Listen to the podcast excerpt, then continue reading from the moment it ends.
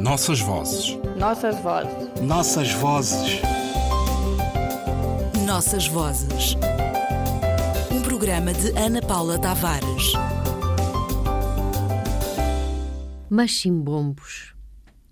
Nas tépidas e largas dos machimbombos, os frutos silvestres dos cachos vão amadurecendo, com mobilóide do desespero no estribo, enquanto o alcatrão da rua em comissuras de saibro plagia o azimute das bocas das mamanas, perplexas na paragem radical. José Craveirinha, Caringana ou a Caringana.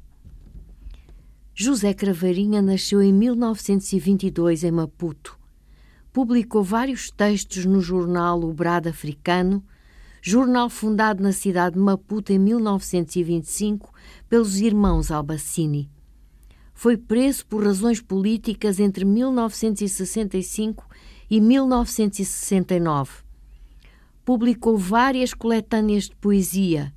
Xingubo, em 1964, Cântico a um Dio de Catrame, em 1966, Caringana Uá Caringana, em 1974, Cela 1 em 1980 e Maria em 1988. Em 1991 recebeu o Prémio Camões. Utilizou, durante o seu percurso literário, os seguintes pseudônimos: Mário Vieira, J.C., J. Cravo, José Cravo, Jesuíno Cravo e Abílio Cossa. A sua obra reflete influência dos surrealistas, mas é também marcada por um caráter popular moçambicano.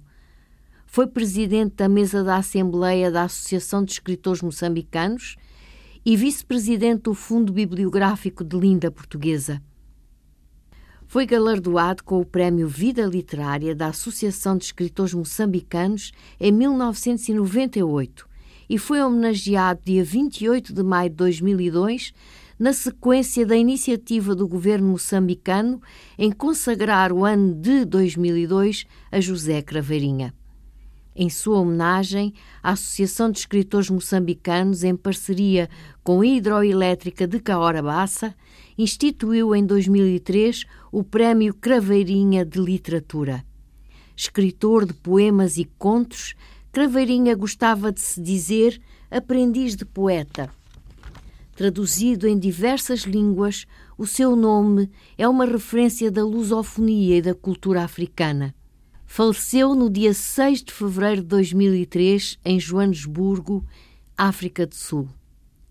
Escreveu, em janeiro de 1977, um depoimento autobiográfico.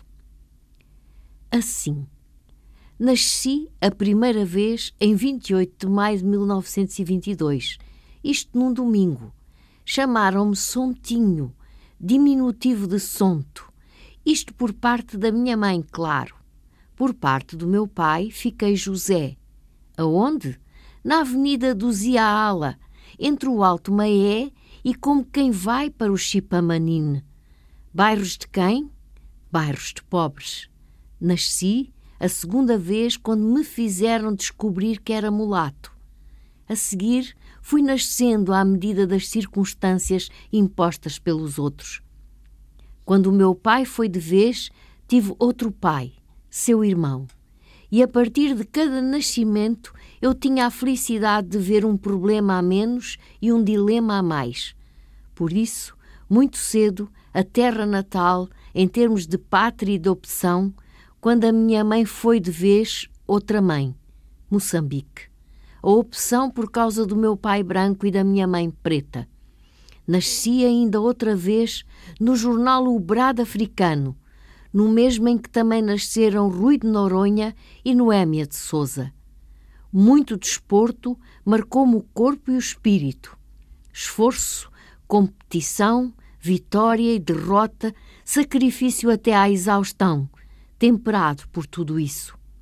Talvez por causa do meu pai, mais agnóstico do que ateu, talvez por causa do meu pai, encontrando no amor a sublimação de tudo, mesmo da pátria, ou antes, principalmente da pátria.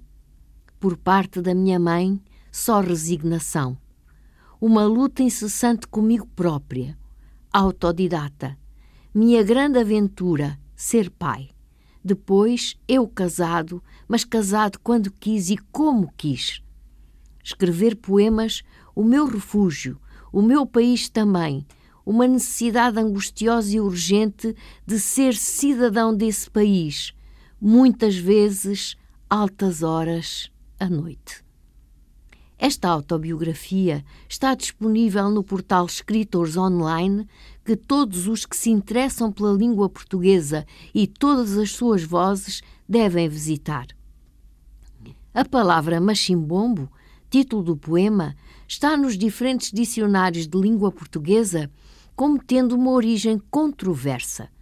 O Ciberdúvidas da língua portuguesa filia na língua inglesa a partir de machine pump, bomba mecânica e daí ascensor mecânico, qualquer veículo pesado e ronceiro. Em Angola e Moçambique significa autocarro, e é nessa acessão que aqui é tratado por craveirinha. Nossas vozes. Nossas vozes. Nossas vozes. Nossas vozes. Um programa de Ana Paula Tavares.